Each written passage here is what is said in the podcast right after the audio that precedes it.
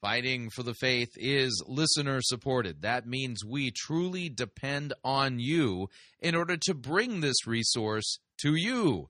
If you don't already support us financially, you could do so. Visit our website, fightingforthefaith.com. You'll see our three friendly yellow buttons there. One says donate, the other says join our crew, the other says become a patron. Click on one of them and fill that out. If you'd like to support us the traditional way, you can make your gift payable to Fighting for the Faith and send it to Post Office Box 13344, Grand Forks, North Dakota, zip code 58208 and let me thank you for your support. We truly cannot do what we are doing here without it.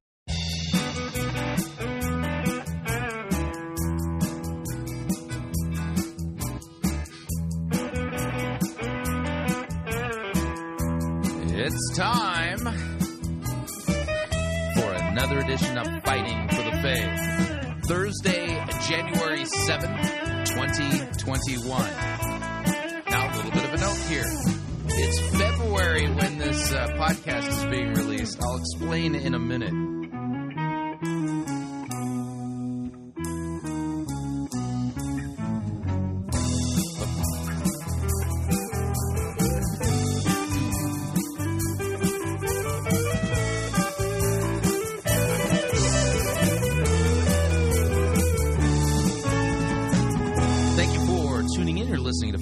The Faith. My name is Chris Rosebrough. I am your servant in Jesus Christ, and this is the program that dishes up a dose of biblical discernment, the goal of which help you to think biblically, help you to think critically, and help you to slow down. Stop, open up your Bible, and compare. Compare what people are saying in the name of God to the Word of God. Sadly, there is no shortage of crazy things being said out there.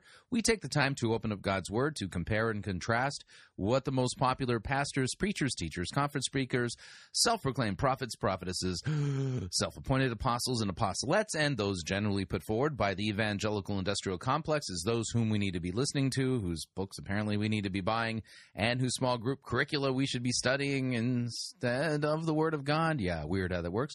Over again, we we demonstrate that the steady diet of doctrine that is put forward for consumption by the average evangelical, far from biblical, far from what God's word says, and uh, we're trying to save you an eternal heartache of woe. That's a good way to put it. Okay, so a little bit of an update. The so those of you podcast listeners noted that the uh, the podcast has updated, and we threw out an, uh, an episode from January seventh. Yes. So if you uh, you know kind of the timeline, then uh, if you know, then you know what's going on. If not, I'll explain it to you. So when the uh, this uh, this original episode of Fighting for the Faith aired on our YouTube channel, which was January seventh, uh, that was uh, when I was diagnosed with COVID, and and so January seventh was the first day I, I had symptoms, and as a result of it, I went into uh, my season of COVID, and I didn't have it terrible, but it wasn't good. Is the best way I can put it. And uh, it took me some time to regain my stamina. I uh, let's just say that even after uh, you know, you know, two weeks later, even after I had ridden out the storm of COVID, it took me a few more weeks to have enough stamina to put in a, a, a normal full day's worth of work. Uh, but no sooner did I get over COVID that my wife came down with symptoms, and uh, and she had a rougher uh, rougher ride than I did. In fact, uh, uh, we ended up having to take her to the hospital for uh, for one day. And that it was it was just really much more difficult for her. So no sooner did I get over COVID than I, we were hit with me having to spend a significant portion of my day caring for my wife, uh, while she rode out COVID, and uh, she's still not quite back to uh, to 100%. So, uh, all of that being said, I knew that I had to keep the uh, the, uh, the YouTube channel going, but knew that it was going to be a little bit more time before I was able to have the stamina and the time and everything sorted out to where I would have the freedom to you know whirl the podcast back up.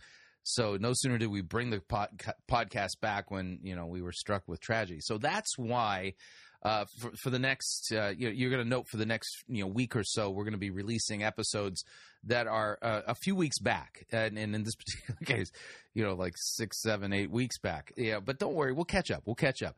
Uh, but uh, we appreciate the prayers that you have offered up on behalf of myself and my wife as we rode out COVID and uh, and hopefully we we've got no uh, we've got no difficulties like that ahead of us. So with all that being said, you now are up to speed on what's going on, and uh, and so what we're going to be doing on this installment of Fighting for the Faith, we're going to be playing the audio from my interview with Pastor Will Weedon of the wordendures.org which is a fantastic resource. If you're looking for a podcast, a daily podcast that will get you into God's Word, so that you can understand it with with depth, with clarity, and uh, and with a teacher who understands that the Scriptures are about Jesus, not about you, then uh, the wordendures.org is going to be your resource. So I'm really looking forward uh, to you hearing my interview with Pastor Will Weedon. So let's get to it. Here we go. Now, if you've been watching Fighting for the Faith for any amount of time, even if you're new and you've been binge watching our videos, uh, that seems to be a thing, uh, then you'll note that oftentimes we get feedback from our viewers and from the listeners of the podcast who say things to the effect of, you know, I didn't realize how little I understood the Bible. What do I do next? What are next steps? So, obviously, part of your next steps uh, you need to consider finding a faithful church where they're properly handling God's word. But I want you to know that there are also resources available to help you with an understanding of God's word. And one of them is uh, the website and the podcast, The Word of the Lord Endures Forever. So I've invited onto the program today. Pastor Will Weedon of the Word of the Lord Endures Forever. Pastor Weedon, good to see you, sir. How are you? I'm great, Chris. It's good to be with you today. I'm glad to have you. So uh, we uh, we're going to talk about the word of the Lord endures forever, and um and I, as I look through your uh, your your podcast website, th- there are, there are a lot of resources here. In fact, let me do this. I'm going to pull whirl up my desktop, and uh, here we are at the at the wordendures.org. This is a uh, a resource made available by Lutheran Public Radio. That's the folks who put together the uh, Issues Etc. program, which, by the way, is just a great daily uh, program dealing with uh, you know politics and theology and kind of all the things that we have to deal with on a daily basis as Christians, and a good way to learn a, a biblical worldview in light of all the latest events going on in the world. But your program is, um, if I'm not mistaken, a 15 minute daily podcast and you just work through the biblical text exegetically, verse by verse by verse. Talk to me about your format and what it is that you are doing in this program. Sure. Well, it is such a joy to do. Um, the, the program literally goes verse by verse through a book of the Bible. And as we go through the Bible, of course, we're going to pay attention to what does the Greek say, what does the Hebrew say, whatever. We're going to look at the original text. But we're also going to sort of give our ear to what do the church fathers teach mm-hmm. us about this, that, or the other, and the Reformation fathers, and you know, all through the history of the church. People have been living in this word of God for a very long time, and they have some really good insights that the Spirit has given them that it's really great to check out and hear. And when you work your way through the through the fathers like that, you realize, wow, they, number one, they do not belong to Rome. Number two, you got to say that now. You got to say Orthodox. that. I do. Right. I do. And, and, it's really important to get this. They belong to the whole Christian church. And right. so they're part of that great heritage. And they say lots of things that wouldn't fly very well with the way Roman Catholics think today by, yep. by a long shot. Um, or, or the Orthodox. So when you work your way through the fathers, it's always great to listen to them, always recognizing the church has a history of controversy on different doctrinal points, right? Yep. And so before a controversy fully erupts, a father may speak what we would say imprecisely because the language hadn't been honed down yet. It hasn't been clarified yep. on that point. So you yep. got to give them a little bit of slack. I mean, you can't say, well, look, there, he's clearly being Pelagian before there was ever a Pelagius to, to, right. to, to, be teaching that. So uh, they're, they're just wonderful insights into the Word of God. And the cool thing about all these men that we focus on is that they all sort of made the Word of God be their home. It was the place they lived. It was how they learned to understand themselves, the world, their place in it. So as we're going through the scriptures, the scriptures are the light to our path. You know, they are the ones that we will listen and, and, and, and ponder, but we will also then listen to those who have thought long and hard about them. All right, very good. So, and this is one of the things that I like. I, a major criticism I have of today's Christians is that they do not have an understanding of church history, and they kind of hold the church fathers suspect. You, you noted the fact that they don't belong to Rome; they don't, but they belong to the church. Uh, but you know, I, I, remember years ago reading uh, one of the Peanuts cartoons, uh, Charles Schulz, and I think it was uh, it, it, was um, Charlie Brown's sister who was uh, writing a, a term paper on church history. And, and so, you know, she's got her cursive and she's writing out and she says, My thesis on church history. Church history, it all began when my pastor was born in February of 1929. and he said, and that's, that's how evangelicals think. They have no concept of the fact that there, there have been Christians for two millennia and because of the apostasy of Rome and the usurpation of the uh, Bishop of Rome, uh, they they look at the church fathers suspiciously. So they've never read uh, Gregory of Nazianzus. They've never read Eusebius or Polycarp or Augustine or Irenaeus or even Tertullian. And as a result of that, um, the, you know, it's almost like every generation of evangelicals has to reinvent the wheel theologically. It's it's this weird thing. So how how then is a is, what is a good way to look at the church fathers? Do we judge them by scripture or do we judge the scriptures by them? Well, absolutely, we are not going to judge the scriptures by them.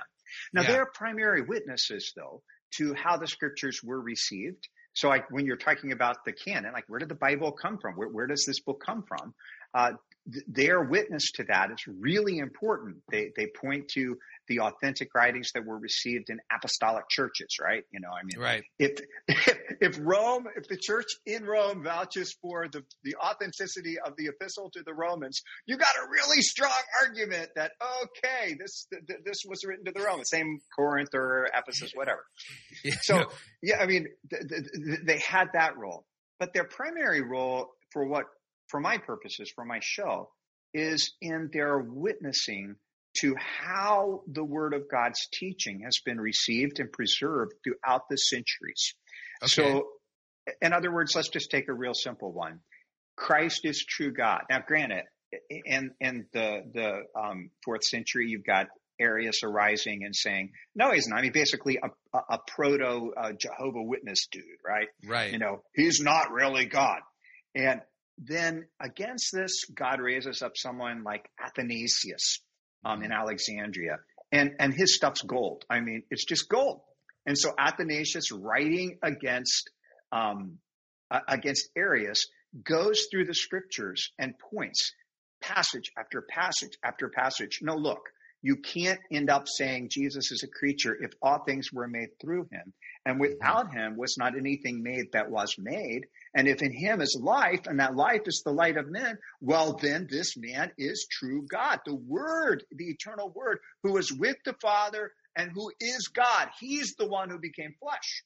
So, right. I mean, he, he just literally lays out the case. And the church just begins collecting and accumulating these arguments for laying forth the teaching of Scripture in a um, I don't want to say systematic because that's way too generous a term for back then. Um, it was it was it was the Wild West back then, right? You know, yeah. they're, they're they're still hammering out things like the deity of the Holy Spirit, the deity of Christ, and as they work through it, though, they always turn to the Scripture. In fact, Gregory of Nyssa, his famous line on this is, "Hey," he was dealing with the Eunomians. He's like, you, you, you, bring you bring your teaching up to the bar of Scripture. We will let Scripture be the umpire here. It's mm-hmm. going to decide who's teaching the truth. And like, for example, another great uh, uh, fourth century father, uh, Cyril of Jerusalem, as he's teaching, he said, look, he's saying this to catechumens, so brand new people on the way to becoming Christians. He's like, don't you believe me just because I say it? You need to receive the proof of what I'm saying to you from the word of God. Yep. And so this becomes the, the father's hallmark is that they absolutely insist on the authority of Scripture and Scripture alone to determine the truth. I mean, you mentioned Augustine, one of the funniest exchanges that happened. Jerome, Jerome was at the same time as Augustine, and Jerome mm-hmm. was you know, a little testy guy. And, and, and Augustine criticized something that he said. And Jerome just, you know, very not, not happy with that. And as a result, Augustine writes back and says, whoa, dude, not quite like that, but something like that. he's like, he's like, come on. I've, I've learned that it's only the sacred scriptures that I accept as perfectly true. I am free to disagree with absolutely anyone else, no matter what their holiness or sanctity or anything. The scriptures are what determines the truth. So, I mean, the right. fathers are just prime, prime, prime witness to that reality, which is, yep. I think, uh, the, the part of their great value. It's not only, and I want to they not only get that right about the scriptures, that, that they're, well, you remember how St. Paul said in 1 Thessalonians 5, test all things. Yep. Don't despise prophesying, but test them. How do you test them? Well, are they in congruence with what the Word of God declares? All of the fathers are united. That's exactly how you find it out. Yeah. Um, so, so uh, let me ask you this: is, is that uh, one of the things I find fascinating is that you know you, what you've just said is absolutely true. In the writings of the church fathers, over and again, when the heretics come up, they they will marshal biblical text. They don't go into church tradition. Uh, mm-hmm. very much for that. And the closest thing you can make a, as an argument for that would be like uh, Irenaeus in his Contra Heresies, uh, where he talks about what's called the rule of faith, which really sounds like a, a, uh, a I, I like to argue it as like a, a rough draft of the Nicene Creed, a, a proto creed, right? Yeah, it, it's it's really, and he claims he got it from Polycarp, and Polycarp is the disciple of the Apostle John when he yeah. was uh, Bishop of Ephesus. So you know, there, there's a good pedigree there. But but what I find fascinating is is that like when you talk with Roman Catholics today and you quote Scripture to back up, you know, no, we're saved by grace apart from works. They'll say all the heretics always quote the Bible. You know, right? right. It's like, and, and, we don't want to deny it. It's true. They do. They absolutely yeah. do. But I mean, Saint Irenaeus gave the best example of it. He said, um, the, the heretics quote the Scripture as if you were to take a mosaic of a great king and you were to rearrange all the stones into a picture of a fox. Yes. So Irenaeus' point is, you know you've got the scriptures interpreted correctly when what emerges from them is the picture of the great king. When right. they're being read Christologically, so that they're that they are they're like an icon to Jesus. You read yep. the scriptures and you're learning all about him. Yeah. Um, it's uh, it's, oops, sorry. it's, let's see if we can keep going. It's it's a real it's a real challenge. I mean, I remember on a previous radio show I used to do on on the word called Thy Strong Word. I had a pastor who he absolutely insisted on the air that, well, you know, the big thing is to ask, what does this text mean to me? and, and, and I always like, no, it isn't. There couldn't be a more irrelevant question. Who cares yep. what it means to you? And he's like, you can't say that. And I said, I just did. You know, um, it, it is absolutely silly because they're not, they're not given primarily for you to find yourself in them. Yep. They are given. Jesus, what did he say of them? These are they that testify of me. Mm-hmm. And so if you're not getting Jesus out of your read, especially of the Old Testament, but it happens in the New too, right? Where people are able to oh, read yeah. the New Testament and make it be nothing but what do we call it, a law book, and they totally ignore that. Hey, this this this document is documents. They're given so that you might see and believe and rejoice in your Savior. They're all about yeah. Him.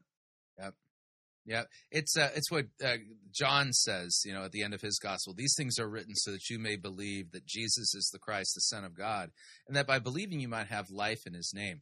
So, so real quick, uh, one of the things I talk about regularly on fighting for the faith is a phenomenon I call narcigesis. Uh, you're familiar with eisegesis, that's like reading things yeah. into the biblical text that are not there. Uh, narcigesis is a, a narcissistic way of reading yourself into the biblical text. And so this is this is a phrase that uh, we coined years ago on Fighting for the Faith. It was actually a listener who came up with the idea of, of naming it that because I would just call it narcissistic eisegesis, and they just said just squish the two words together. But uh, but that's great. It, the way the way it works is is that you read the story of David and Goliath, right? And there's David with his five smooth stones, and Goliath, you know, the the the the, the giant who's taunting uh, the armies of the living God. And Narcigesis would basically say, uh, So, what's the Goliath in your life, and what are your five smooth stones so that you can slay your giant? What's yeah, wrong with you, that? It puts you in the place of David. Yeah. And that's so, totally missing. Wait a minute. There's a son of David who goes in the place of David, and he knows how to get rid of that that that, that giant. Watch yeah, him fell him. That's right. So Christologically, then, and this is what the church fathers do, like like yes. almost to a fault. Uh, they'll read biblical text and they will find ways to tie it right back to Christ. Well, I mean, is it fair to say? I think it's totally fair to say. It's what the new. It's how the New Testament teaches you to yep. read the Old Testament. I mean, exactly. think about the, Think about it when St. Paul drops that bomb and says in 1 Corinthians 10, oh, and the rock that followed them was Christ. Yep. Like, what? And he's like, no, no, that, that, that was really Jesus. It's all yeah. about Jesus. He's the one. And, and, so, you know, or, or in Hebrews, Joshua, Joshua is actually going to be, you know, he, he's going to be this new Jesus, uh, the, the, new Joshua who leads you into the promised land. I mean, it's yep. all there. Yep. And in fact, I noticed something here. Hang on a second here. I'm going to go back to our desktop view. Uh, on your website, you've done an entire study on the book of Hebrews. Yes. And Hebrews fun. Hebrews is one of these uh, uh, one of these books that like overtly over and over and over again teaches us to look at the types and shadows of the Old Testament and to see them connecting to Christ. Uh, give us right. some of the highlights from the book of Hebrews on that. Oh man, highlights that's really hard. There are so there's so much in that book.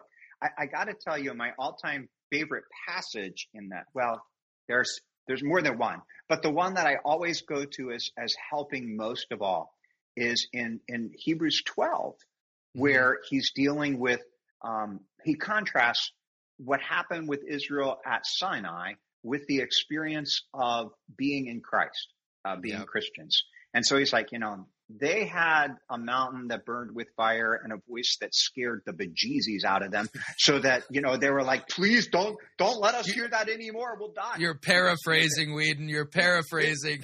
Even, even, even, moses was terrified right you know? And then, then he goes you've come you have come and not it's not present tense it is not mm-hmm. future tense it is past tense. You have come to mount zion. You have come to the city of the living god. You have come to the heavenly jerusalem you have come to this innumerable company of angels. You have come to the, to the blood of sprinkling that speaks a better word than the blood of Abel. You have come.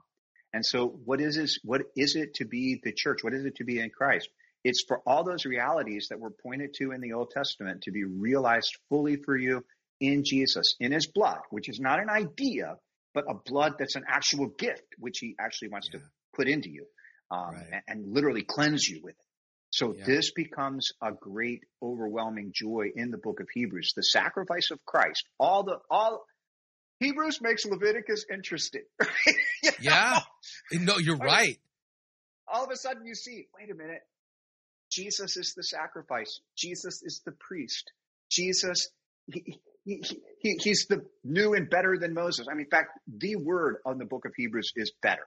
So everything yeah. from the Old Testament is there and it all gets ratcheted up and better and all yours, all in him. Yep. Yep. Yep. I knew you'd knock that out of the park. I mean, I just love that book. And yeah, and, no, and, it, it, in fact, you cannot understand Leviticus apart from Hebrews. No, and, and, no. and so many people today, they, uh, you know, as, as Christians, they almost have a despising of the Old Testament uh, and and think that it's somehow irrelevant. Uh, but you can't properly understand the New Test uh, New Testament apart from the Old, and you cannot properly understand the Old Testament apart from the New. It's this weird intermeshing of the two that unless Absolutely. you let the voice of Scripture teach you how to understand the Old Testament, it's going to be a locked book for you. Right, right. I mean, you remember the saying of Saint Augustine, you know, the Old Testament is in the New Testament revealed. The New Testament is in the Old Testament concealed. It's all there because it's yeah. all Jesus. And so yeah. the witness to Christ from from prophets and apostles it ends up dancing together and it fills your heart with joy when you really see it. I mean, the scriptures become such a joyous place to live. I want, I want to stress that. People sometimes picture Bible study as boring. I'm like, have you even read it? How could you possibly think that? I mean, you're reading along and you're like saying, whoa, what do you mean Benaiah killed a lion in a pit on the day when the snow fell? What is what is going on here? You know, it's like, oh, he's one of. Well, haven't you killed your what's your what's your lion that you need to right, audaciously? Right. Sorry, I, I just had to do that. There is an actual book by a guy by the name of Mark Batterson where he narcigetes that text and basically says, you, you know, you need to have the audacity of Benaiah and go and slay your your uh, your lion in your snowy pit. Like, oh my uh, goodness, oh, crazy. I mean, so, once once the Christological stuff really does start to gel. I mean, can I just get? I mean, this is this is maybe pushing it, but I, I this is pushing it like the fathers would push it. So you, you're in Genesis and you're reading about the deception of Isaac, right? Yeah. So, so Rebecca actually dresses her younger son and the older son's closer that he smells to dad. Yeah. Like the older son. And then he receives the older son's blessing Mm-hmm. And the older son receives the younger son's curse. Yep. And you just stop and think about it. And you're like, oh, wow. Yeah. Um, our, the church, like our mother, actually wraps us up in Christ so that we smell to the Father, like who is willfully blind to all our sins. And then yes. Who, who absolutely then lays on us all of the blessings that belong to his only begotten so that he can lay on his only begotten all of the price of our sin. I mean, there, that's just a little piece. I mean, here, yeah. let me give me one more. Think about, think about Moses being thrown into the water. He's a born, a child of slaves, born yep. a child of slaves, sentenced to death, right? and then he's drawn out of the water and he's in the royal house and family. And don't forget he was in an ark. Don't and he was in an ark. He was yeah. in an ark. I mean, you know, but by the time you start putting it all together, you go, "This is just absolutely amazing." And yeah. and, and the key to to to to realizing that okay, we're not we're not eisegeting here. We're mm recognizing that God is a poet, and as a poet, he definitely has um, what I I don't know. I mean, do, do, you do guitar? You do guitar, don't you? No, not no? anymore. No. I used to when okay. I was young and and and vain. my, my, my my wife does guitar though. She always played around with those things. What are they called? Harm, harmonic? Harmonic? Yeah, yeah, yeah where, yeah. Where, where, you get to hear. I mean, like if if it vibrates at a certain level, it it it rings higher up. There's sympathetic yep. ringing, right? The yep. scripture is full of those sympathetic ringings. Um, yeah. You know, it, it, starts at one spot and it just calls out. Or, or, another way of putting it is it's it's antiphonal. It answers itself back and forth. So yeah. once you get drawn into the whole of it and it becomes your home, well, then you're going to be equipped to actually be able to see whether or not you're being dealt with by a heretic who is simply, um, you know, cherry picking and ignoring, or whether yeah. or not you have the picture of the great king. Have they, ha, has is the picture that's emerging from scripture the picture of the stupid fox or is it the picture of the great king yeah no that that's a good way to put it and and I, I will say this is that uh, we did a series on our YouTube channel. I call it a Pirate Christian's Guide to Understanding the Old Testament, where I introduce people to some of these types and shadows. But uh, mm-hmm. I do a lot. I do a lot more of this in my uh, in my weekly teaching in the sure. congregations that I serve. Uh, I, in fact, just this past week, uh, I did a, uh, a study on the rebellion of Absalom against David, and ah. I, I, have heard some terrible sermons about that particular portion of scripture, by the way, and over and again, it's it's it only focuses on well, this is what David got uh, because it was this was his punishment for uh, for sleeping with Bathsheba and murdering Uriah the Hittite. But there's more going on there that uh, that I think that a lot of people need to pay attention to. Uh, especially as it relates to the death of Absalom. Absalom was dead in a he tree. Was, in a, he was hanging in a tree, man. Okay, and and somebody offered hanging in a tree. Yeah, the son of David. Hey, he, and the text says he was suspended between heaven and earth, Yes. and it, it's you know, and it's like, oh wait a second, I Galatians says something about cursed is everyone who is hung on a tree, you know, and and and it's like, and then you start connecting the details, and uh, and a Joab, the commander of the offer uh, army, offered to have. Uh, uh, Absalom betrayed for pieces of silver, but the guy wouldn't wouldn't give in. So eventually, he dies by having a spear put into his heart. It's like, do you not see the connections? It's like the types and shadows in reverse. It's Absalom becomes an antichrist, the the depiction of what it looks like when you uh, when one dies for their own sins rather than having Christ die for theirs. You know, right, right. right. I mean, uh, that's so beautiful. I mean, I, I kind of, in that way of, of thinking about it, everybody in the end ends up being one of those two thieves on the cross. You Yeah. know, so you're going to go into death. You're either going to be railing at the uselessness of a God who can't get you out of this final predicament, or you're going to be be saying to Jesus, "Hey, Lord, I'm only getting what I deserved, but Lord, would you remember me when you come into your kingdom?" And, exactly. and all of a sudden, you realize, you know what? Let Jesus come in between, and everything is enlightened. So I, I, Yeah. I honestly think that is the the great gift of of the fathers, and it's actually, like I said, the gift of the New Testament, and Yeah. learning how to read the Old.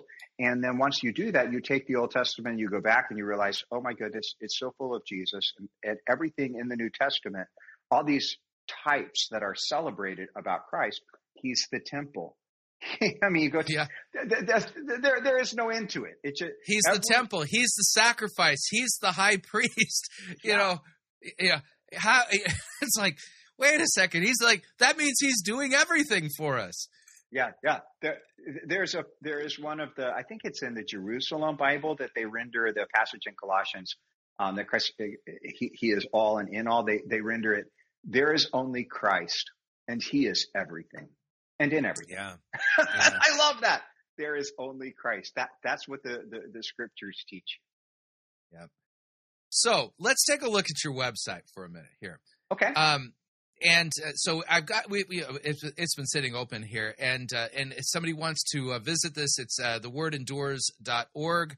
Uh, I've noted already that uh, how, however you want to do your podcast, uh, you can do it on Spotify, you can do it on iHeartRadio, you can do it on Apple Podcasts and Google Play and Podbean and all this kind of stuff. You guys are a little farther ahead of me when it comes to uh, you know making other channels of uh, of uh, podcastage available is the best way I can put it. But th- there is a truckload of biblical study already. You have gone through the entire Gospel of John. You've gone through the entire book of Hebrews. You've gone through the entire book of Romans.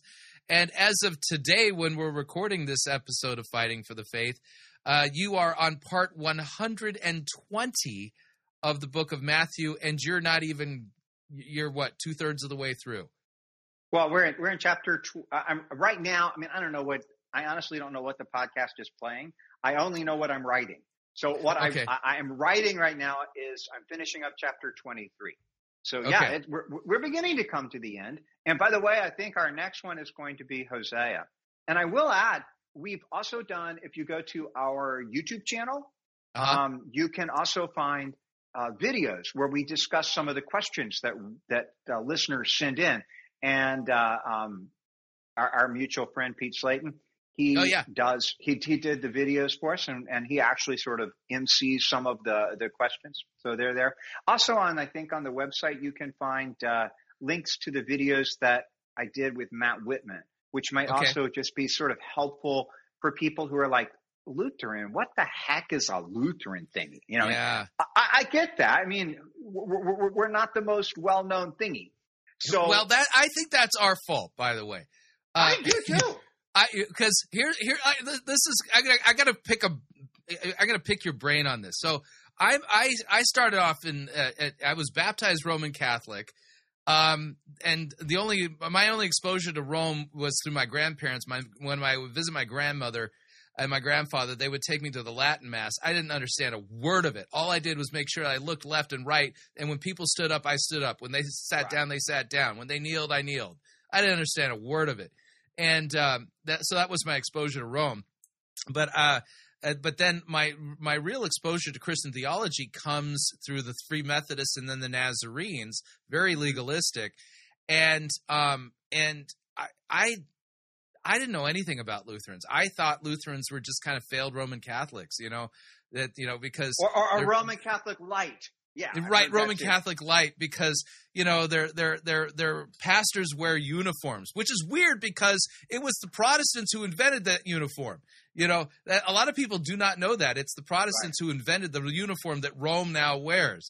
And right. you know, and, and so because we wear a uniform, that's bad, or because they have vestments, that's bad, or you know, they have liturgical art, that's bad, and all this kind of stuff. And I didn't know, I didn't know any really any Lutherans. And the one thing I found out is after I was exposed to the proper distinction of law and gospel and uh, the Christological reading of the biblical text and was defeated by the word of God itself. I, I, I like to tell people I came ki- I came kicking and screaming into Lutheranism. God drugged me into it. I'm here against my will because I was defeated. But the one thing I found out is is that Lutherans uh, confessional Lutherans, they don't talk to anybody except for themselves. It's, the, it's the weirdest thing, man. Okay, so what ends up happening is is that I, have had a friend of mine describe it as is that if if you can get into the mighty fortress, there's a there's this beautiful cathedral inside of the mighty fortress. It has the most ornate artwork and beautiful stained glass windows, but there are no doors. There are no doors. You can no. It's like the Hotel California. You can get you can check out anytime yeah, you like, but you can never leave. you know, and and so uh, when I put when I first made Pirate Christian Radio, the whole point was to drag Lutheranism outside of the mighty fortress and, and give people a, an, an, alternative to the debate between is it going to be Calvin or is it going to be Arminius? It's like, hello. Right. Uh, not, right. not, only that, there's, there's more. Luth- yeah, yeah. there's yeah. a there's a way different answer, and not only that, there are more Lutherans than there are Calvinists by a long yeah, shot. Right. By a long shot. But good luck finding one. The, the, the, fun thing with, with when, when when Matt Whitman came to our church, I, I, th- this was just I thought this was so incredibly exactly the way that we are. Pastor announced the week ahead of time. Hey, we're going to have a special guest next week he's going to be doing a little bit of surreptitious video and uh, during the service and and so what happened? No one came to church. I mean, like we always have packed services, right? You know, and nobody is there. I'm like, are you freaking kidding me? I told Matt Whitman afterwards. I said, man, tells you everything you need to know about Lutherans right there. Yeah, they are like, so shy. It's ridiculous. You have a better chance of spotting a Sasquatch sometimes, man. Right. So. That's crazy. And you know what's really weird is that we've got the greatest news to share. I mean, just stop and think about once you get like something like objective justification straight in your head, and you're like, no, I'm not going out to tell people if you do this, this, and if you repent and do X, X, and Y, then God will forgive you. I'm going out to proclaim to the world, hey, in Jesus Christ, the sins of the world have been wiped out. There, God, dude, your sins are history. They have been all answered for entirely. Your death has been destroyed. How can we not be excited about this good news? It's insane. It's yeah. absolutely insane. Yeah, and that's and the other we we can even talk about all the passives as it relates to verbs regarding repentance. You know, oh my god, yeah, yeah, but uh, that, that that that's a whole other conversation. To give repentance to Israel, yes, right you know, and, and I think about uh, you know Peter, you know, so there he is, he's preaching to Cornelius, you know, the centurion, and he's in a great neighborhood, Caesarea Maritima, man, that's a that's a good that's a good neighborhood on the Mediterranean. But anyway, so Cornelius, this whole household, they hear the gospel, they believe, they receive the Holy Spirit, they're baptized, and in chapter eleven of Acts, uh, the, the, Judaizers, you know, the the the, the circumcision, you ate with her. And, and and so what does Peter do? He just lays out what happened, and and their response was, ah, so God has granted repentance to even the uh-huh. Gentiles. You know, yeah, yeah, yeah, yeah. Oh. And, you know, and a little later in the in the fight at the council, it shows up too. Where remember they were like, no, you have to tell them they must be circumcised. They have to be circumcised and keep the law of Moses. And and Peter comes back with the most fascinating answer to them. He he says, no, no, no, no, no, no. We believe that we shall be saved by the grace of our Lord Jesus Christ, even as they. The problem at the council was not that they thought the Gentiles needed to be circumcised, it was that they forgot that they were saved by grace and not by circumcision. And so yep. Peter yanks them back into grace. Yeah, yeah. I, I can't, can't argue with that exegesis. I completely agree. All right, so so your podcast is it a daily podcast? Is it five days a week, seven days a week? How often are you guys putting out a podcast? Five days a week. Five days a week. Five so, days a week, fifteen minutes a day. Mm, most of the time. um, I mean, there are times that there are texts that you just got to go a little longer on, and uh-huh. there's sometimes that I'm just actually a little shorter. But okay. you know, the average clearly is about 15 minutes a day. Yeah. Okay, so about 15 minutes a day, and this is a great place, a good resource to introduce you to more in-depth verse by verse study, and and then also get you in conversation with the church historically. Uh, you know, with the with the church fathers and others and how they've handled these texts, and so uh, you you make a proper distinction between God's law and the gospel. You uh, you uh, you bring to bear the writings of the church fathers and how they've understood these things, and a Christological reading rather than the narcissistic uh, reading of uh, of even the Old Testament passages. I it, real quick, if no one has, if if somebody, this is the first time they've heard the phrase proper distinction of law and gospel. What what do we mean by that?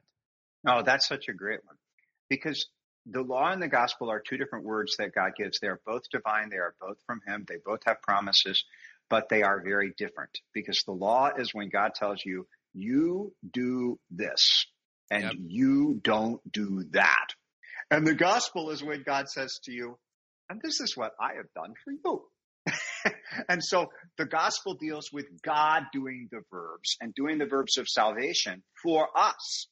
And yeah. the law deals with us obeying God, us doing what he has told us to do. Yeah. Um, or more often than not, us not obeying God. Um, I mean, the law shows us, always shows us our sin. Because yeah. no matter how well we, you know, you may think I'm doing pretty well on obeying God here, but if you actually sit down with the law like Jesus does in the Sermon on the Mount, you want to go go back and read what we did or listen to what we did in Matthew 5. And by mm-hmm. the time Jesus is done with the Sermon on the Mount, well, Luther's phrase is he out Moses' is Moses. Yeah. he, he, you know, by the time he's done, you're just like, I am so toast. I am so toast. There is no hope for me. And of yeah. course, that's where he wants you to be so that you can be the poor in spirit to whom the kingdom of God is given. Yeah, I, I, think Jesus cheated a little bit. I think Walther has to acknowledge the fact that Christ front loads his sermon with the gospel. he he did, he did, he did. He, he, um, and of course, I think it's fair to say that when we're dealing with law gospel distinction, we're not necessarily talking about um, chronologically first this, then this. Yeah. Um, because you know our the text don't, I mean, especially if you're doing expository preaching, the text don't always work that way. Um, right. So I'm not, I, I, I try not to end up bashing somebody over with the law. I mean, it's always bashing myself. I'm preaching to myself. Yeah. But by the time, by the, but there are certain texts, um, you know, uh, as for those who do not want me to be king, bring them over here and torture them in front of me. Uh, make that a gospel. Go ahead and try. You know, I mean, yeah. it's, it's a yeah. clear word of law. Yeah, I always I always crack up. So you know, it's like you know, so there we are. It's a Sunday morning, and uh, you know, I'm reading out the, the the biblical text for the day, and the gospel text. There is no gospel in it. Right. And uh, right. always and again, when I say, and this is the gospel of the Lord, I I feel like going. I'm I feel like I'm lying. I, you know, I, I, want to say this is the law of the Lord. You know.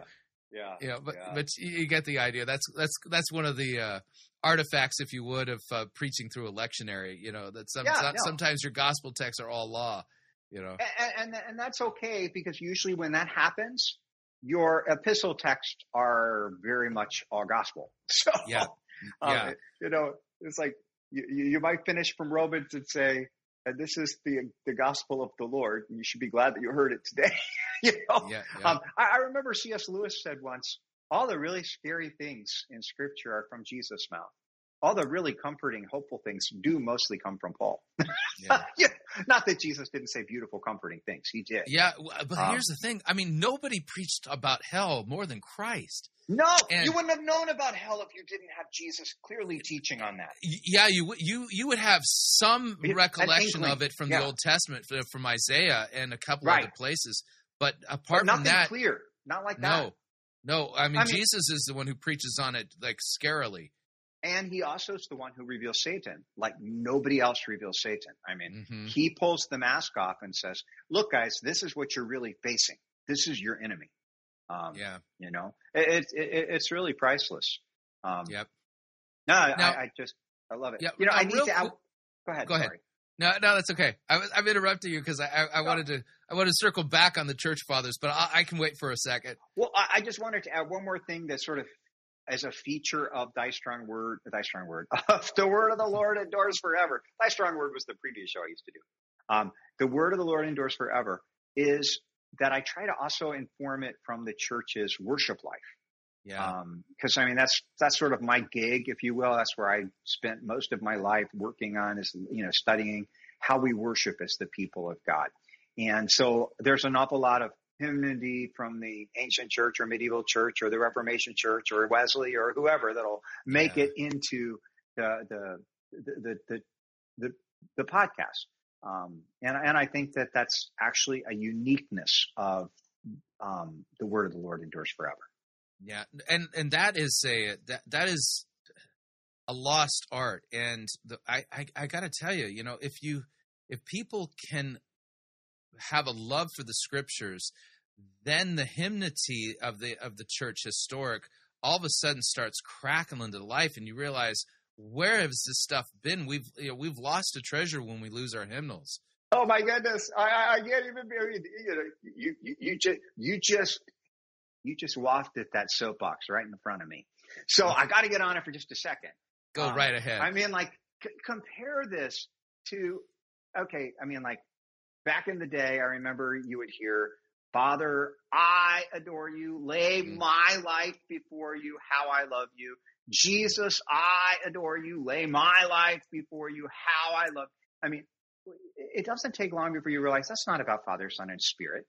That song is about me and what I'm doing. And, you know, God, you're really, it's kind of really similar to, I mean, I'm going to get people mad at me, but I mean, I think it's similar to the, the Pharisee at the temple there saying, you know, oh, I th- thank you, God, that I'm not like other people, that, you know, you've given me the grace to lay my life before you. Um, mm-hmm. and, and, that kind of an attitude that fills, I think, a lot of the music and words of a lot uh, what passes as Christian worship in these days. Yeah. It does stand in stark contrast to when you're okay. Let me let me just give you a, an example. I use this in my podcast that I was writing this morning. Um, it's a modern hymn, so it's it's not an ancient one. But but listen to these words. In Adam, we have all been one, one huge rebellious man. We all have fled that evening voice that sought us as we ran. We fled thee, and in losing thee, we lost our brother too. Each singly sought and claimed his own. Each man his brother slew.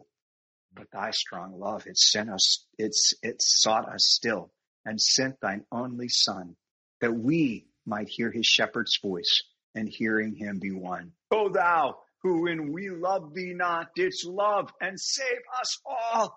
Thou great good shepherd of mankind.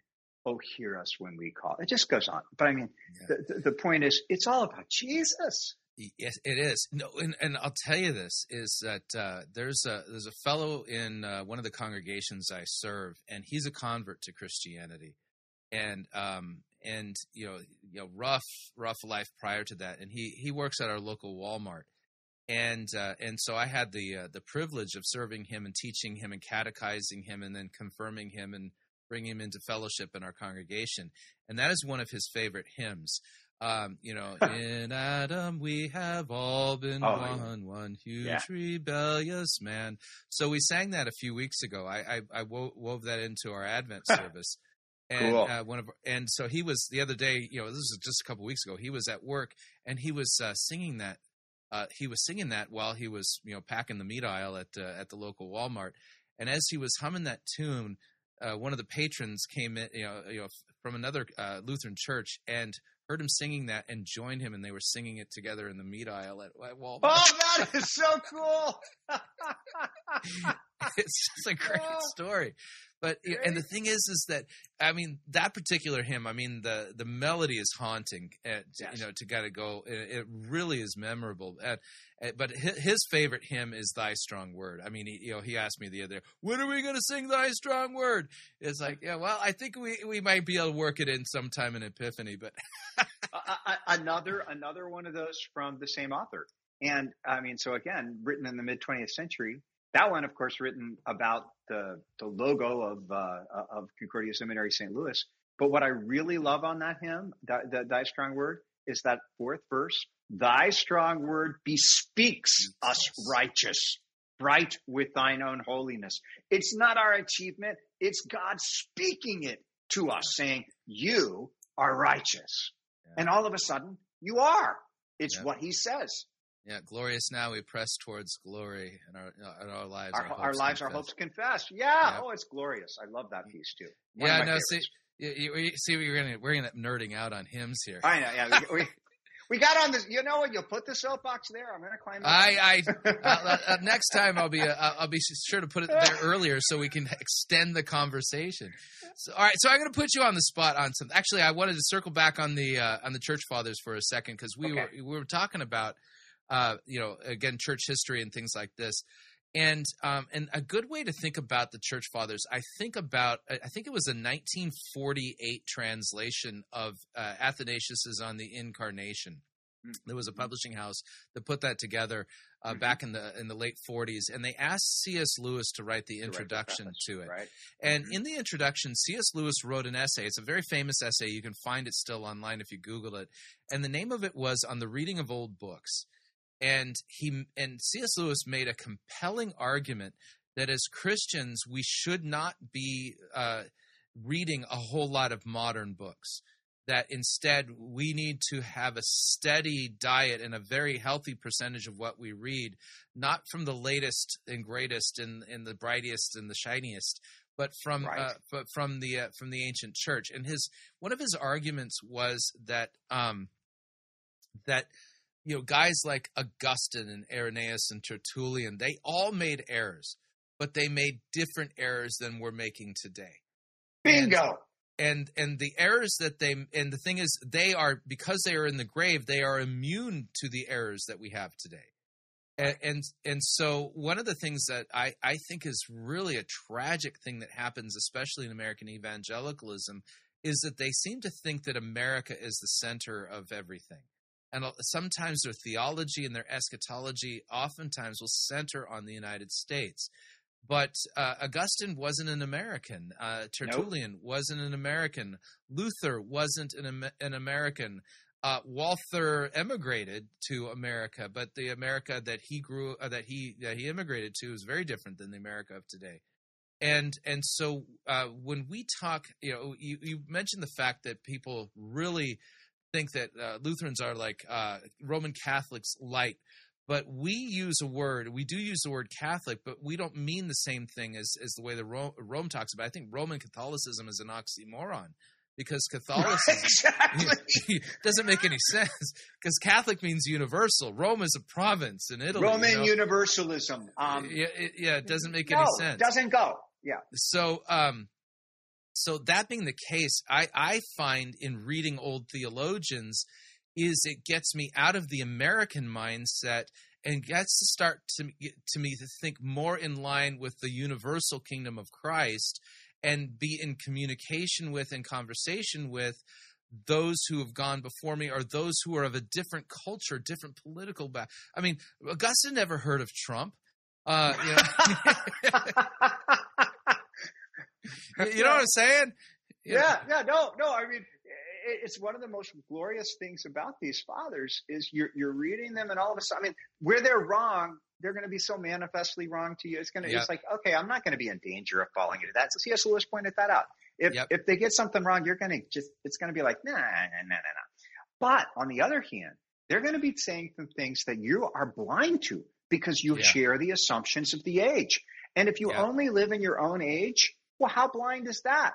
Yeah. How beautiful it is to be able to expand our, our hearts and our minds to receive the witness to Christ of these people from across a variety of cultures. I mean, like North Africans and and Syrians and yep. and and, uh, and Germans and uh, you know, I mean, you just go down the line all, all over the place. And it, I want to stress that North Africa, it's not just European. I mean, so you get this European centric yeah. thing. It's like, no, no, no, no, no, no. If anything, the ancient church was Asia Africa centric, right? Mm-hmm. You know, I mean, uh, the, yeah. And the greatest For, until Islam church, came along, yeah.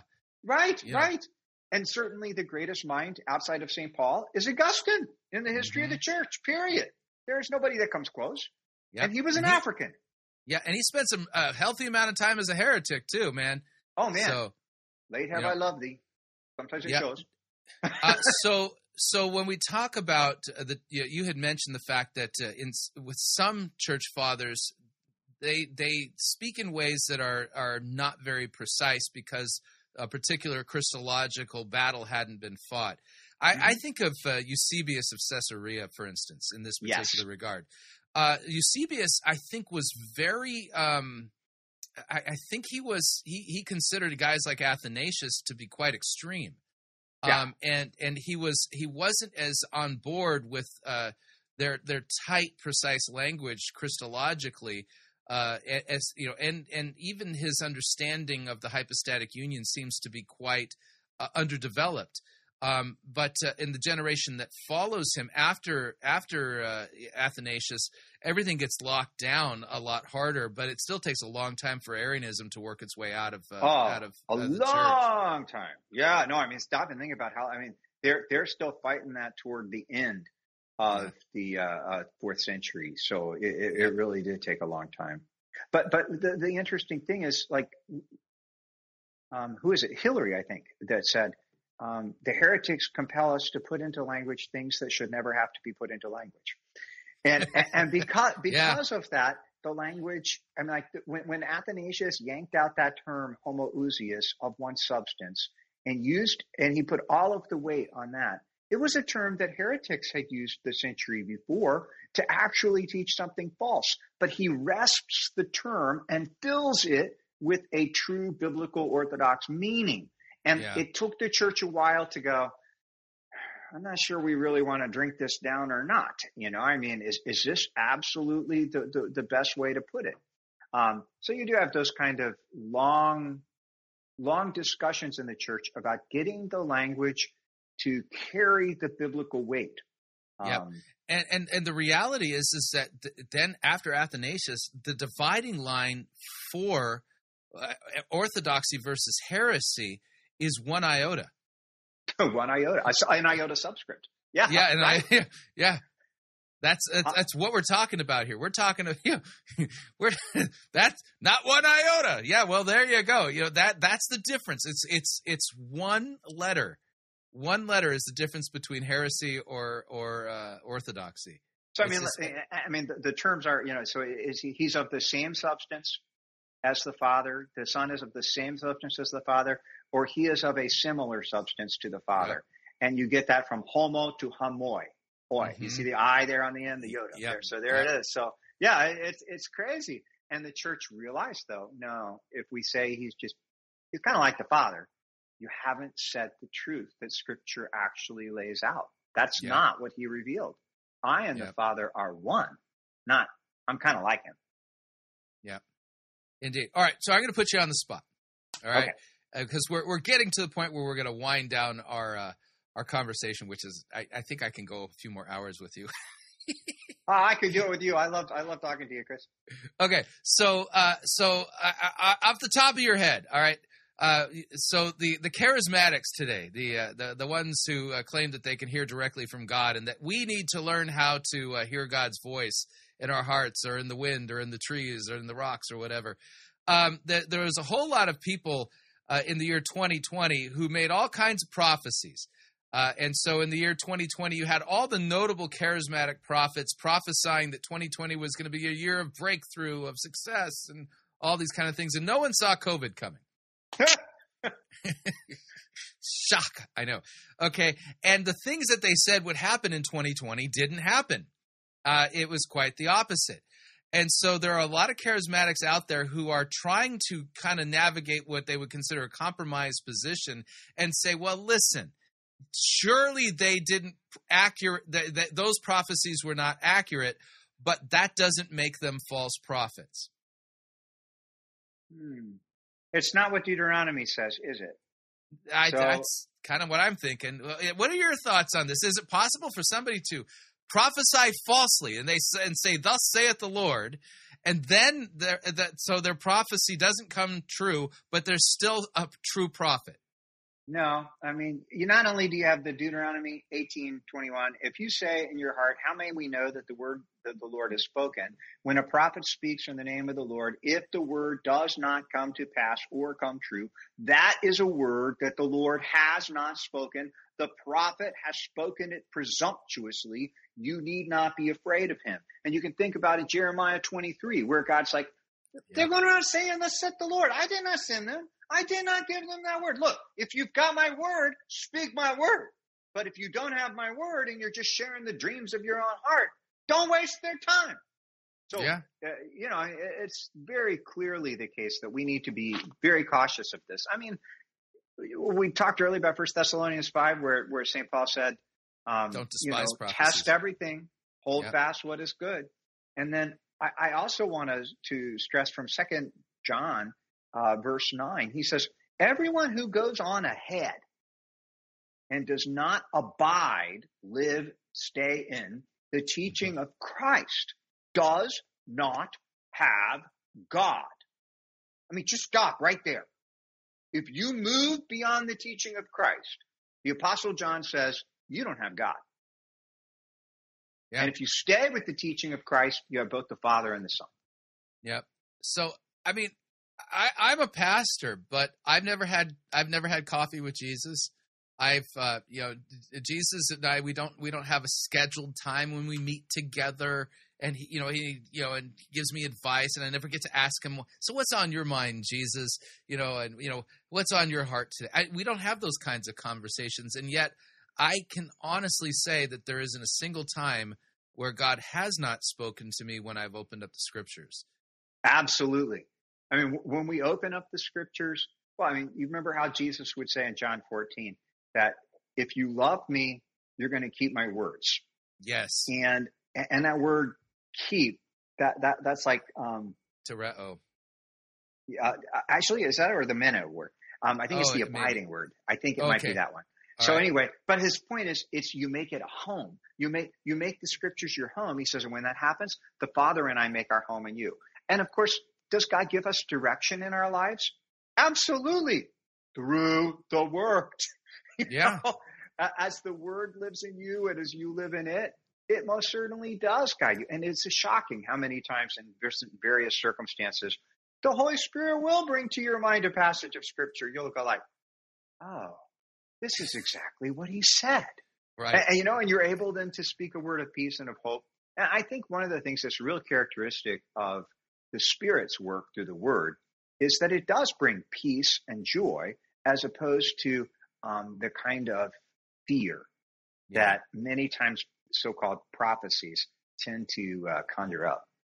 Yeah, no, I, I, think you're right about that. And and and the other idea then here is is that you know Scripture talks about the importance of hiding God's word in your heart and that it's yeah. living and active.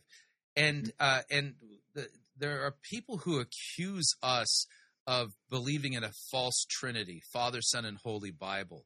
Uh, this, this is the way they, they speak about us. Um, or that, uh, or that somehow that uh, we we've locked God in a box in the Bible, or all this kind of this weird, weird way of talking. But the issue is, is that uh, the, Paul writes and he describes God's word as theopneustos, which is an amazing word if you think about it. Is God breathed, right? Right. You know, it is and and and uh, the the author of Hebrews says that it's living and active, and uh, and so the work of the Holy Spirit is intimately linked to these words that are written from us from the beginning of Genesis all the way to the end of, uh, of Revelation. And uh, and so as we, as we read God's word, he the Spirit is speaking to us, instructing us, teaching us, equipping us, convicting us, and comforting us. All of these things that he does. And so over and again, you know, somebody say, "Well, well, what about this time? You know, I was I was out in public and there was some homeless person who looked like they needed help, and I just felt convicted, and I felt like the Holy Spirit was telling me to go and help that person." Well, duh, the scripture he was telling to you that. to go help them. yeah, the Word of God tells us to do that. Right, right, right, right. You know, I, I, I really want to underline what Jesus said in John 6, because I think this is a really important passage to keep in our minds. The words, plural, the words that I speak to you, they are pneuma. They are spirit. Spirit, yep. And they are life. Um, so the words of Jesus are not in some way alien to the Holy Spirit or different from the Holy Spirit. They literally yep. are the, the, they carry the Spirit to you and the Spirit carries through those words faith into your heart. So yeah, yeah. it all ties together. Yeah, indeed, indeed. Well, listen, we, uh, you know, I, like I said, I could, I could probably talk to you for a few more hours. We'll, we'll have to figure out how to have you back. But yeah, uh, I'd love it. Yeah, thank you for your time today. And again, the uh, the the link to the uh, website so that you can uh, sign up for the podcast, get the podcast on Apple or Google Play or Spotify, all these things. Uh, you know, the uh, the website is thewordendures.org. And uh, and we'll put the, the link to the you know to the resource down below. And if you're looking for a great Christ centered Bible verse by verse. It includes a look at how the church historically has read these texts and be in conversation with Christians from across the millennia. This is the podcast for you so that you can go deeper into God's word. So thank you for the work that you are doing, uh, Pastor Weedon. And uh, we, uh, I look forward to uh, having a follow up conversation with you sometime in the future. Thank you so much, Pastor Chris. It was a joy. Thank you. So, what'd you think? Love to get your feedback. If you'd like to email me regarding anything you've heard on this edition or any previous editions of Fighting for the Faith, you can do so. My email address is talkback at fightingforthefaith.com or you can subscribe on Facebook, facebook.com forward slash Pirate Christian. Follow me on Twitter, my name there at Pirate Christian. Until next time, may God richly bless you in the grace and mercy won by Jesus Christ, his vicarious death on the cross for all of your sins. Amen.